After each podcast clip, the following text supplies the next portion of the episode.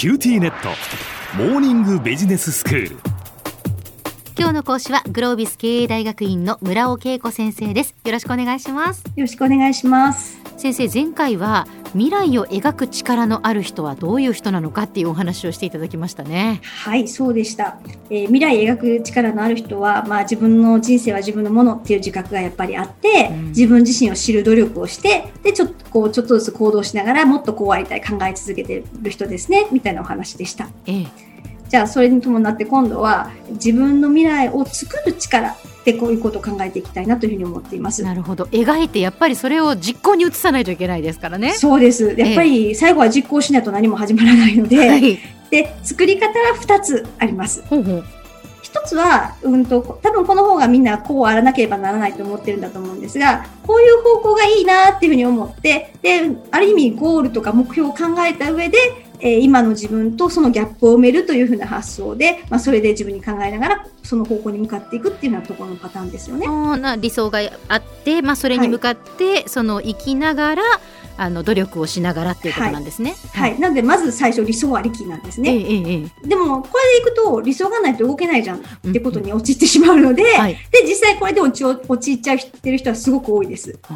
で理想なかってももう一個作り方があるんです。もう一個はとりあえず誰かが与えてくれる目標があるので例えば会社員であれば上司が期待してくれてる役割だったりとか、まあ、自分がやるべき仕事みたいなことがあるので、うん、まずそれに対して何でもベストでチャレンジし続けるってことなんですね。はい、でベストでチャレンジし続けるとなんか、まあ、要は人よりもいっぱい量行動していくってことでそうするとなんか偶発的に何か引き寄せていくみたいな発想なんです。はあなるほど。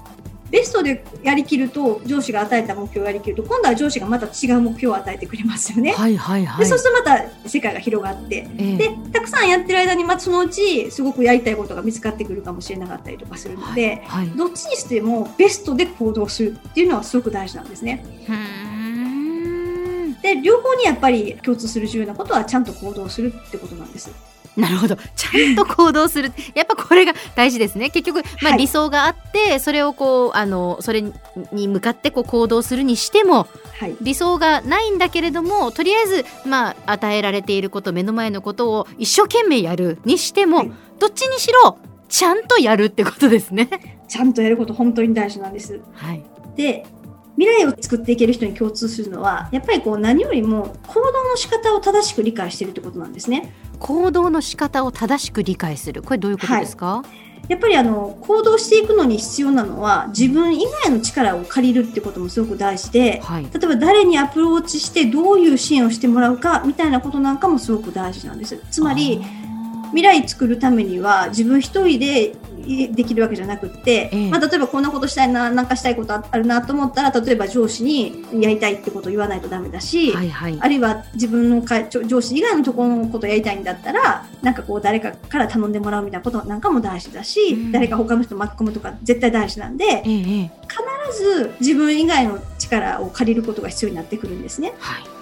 でそのためにやっぱり大事なのは戦略的にこう自分を客観視する力ってすごく大事です。えー、何が足りてて何が足らないのかってことなんですよね。あ自分には何が足りてて何が足りないのか。はい例えばそうですねあの上司からの信頼それ言われたいって言ったところで、まあ、力が足らないってことはもちろんあると思うんですけれども、えー、あるいはそもそも社内の人脈が十分足りないねねみたいなこともあるかもしれないですし、だからどういうものが足りる必要があるのかっていうそもそもこう知ることも大事だしその上で何が足りてて何が足らないのかってことが大事なんですね。なるほど。例えばまあ自分には、まあ、知識はあるけれどもじゃあその人をこう動かすようななんかそういうこうコミュニケーション能力じゃないですけれども、はいはい、それが足りなければそれがこう上手な人を巻き込む必要があるわけですね。まさにまさにまさにおっしゃる通りです。ええ、なので、まあ、そのためにもそこちゃんと客観的に理解できてるってことがすごく大事です。で今度はその上でそれが分かったらこの足りないものを借りる力が必要なんですよね。はいはいはいえー、そのためにはこうこんなことしたいってことをちゃんと自分で言語化できていないと、うん、なんかこう分かんないしでさらにそれを発信していくっていう発信力がすごくやっぱり大事だったりとかするので、うん、なんかちゃんと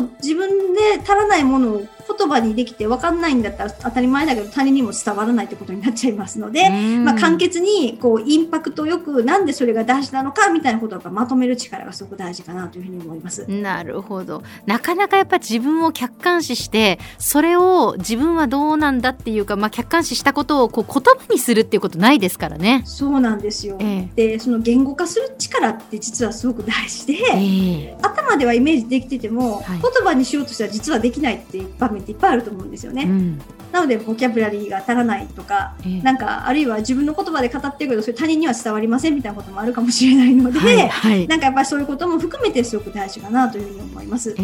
えーで加えてやっぱりネットワーク最後は必要なんですよね、はい、まあ、行動に必要な直接的なまあ人脈も必要だったりとか、うん、あるいはそれをつなげてこうくれそうなチャンスをもたらしてくれそうな人脈だったりとか、はいはい、まあ、そういったやっぱりネットワークすごく大事なので、うん、まあ、あのこうやってネットワークもねいきなりできるものじゃないので。まあ、普段からのことがそこに集約されてしまうので、まあ、意識しながら地道に作っておくなんてこともすごく大事かなというふうに思います。はい。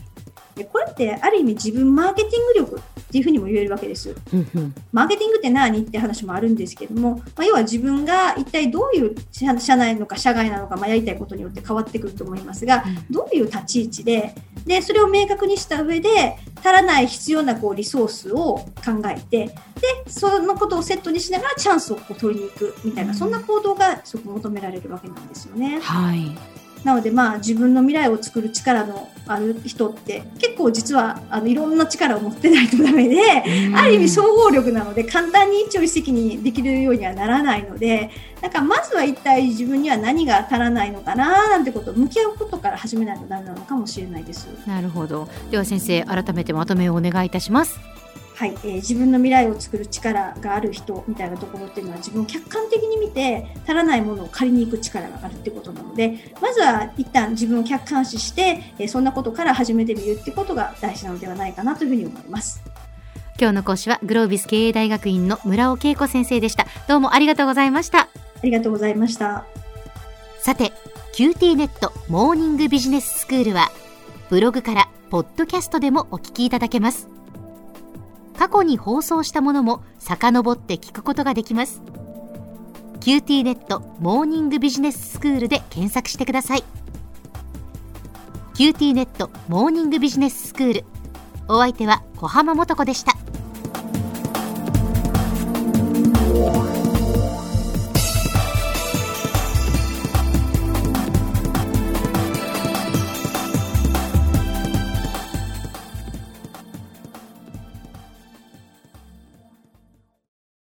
今日寝坊しちゃって急いでお弁当準備したのにパパテレワークだったのよ。あるあ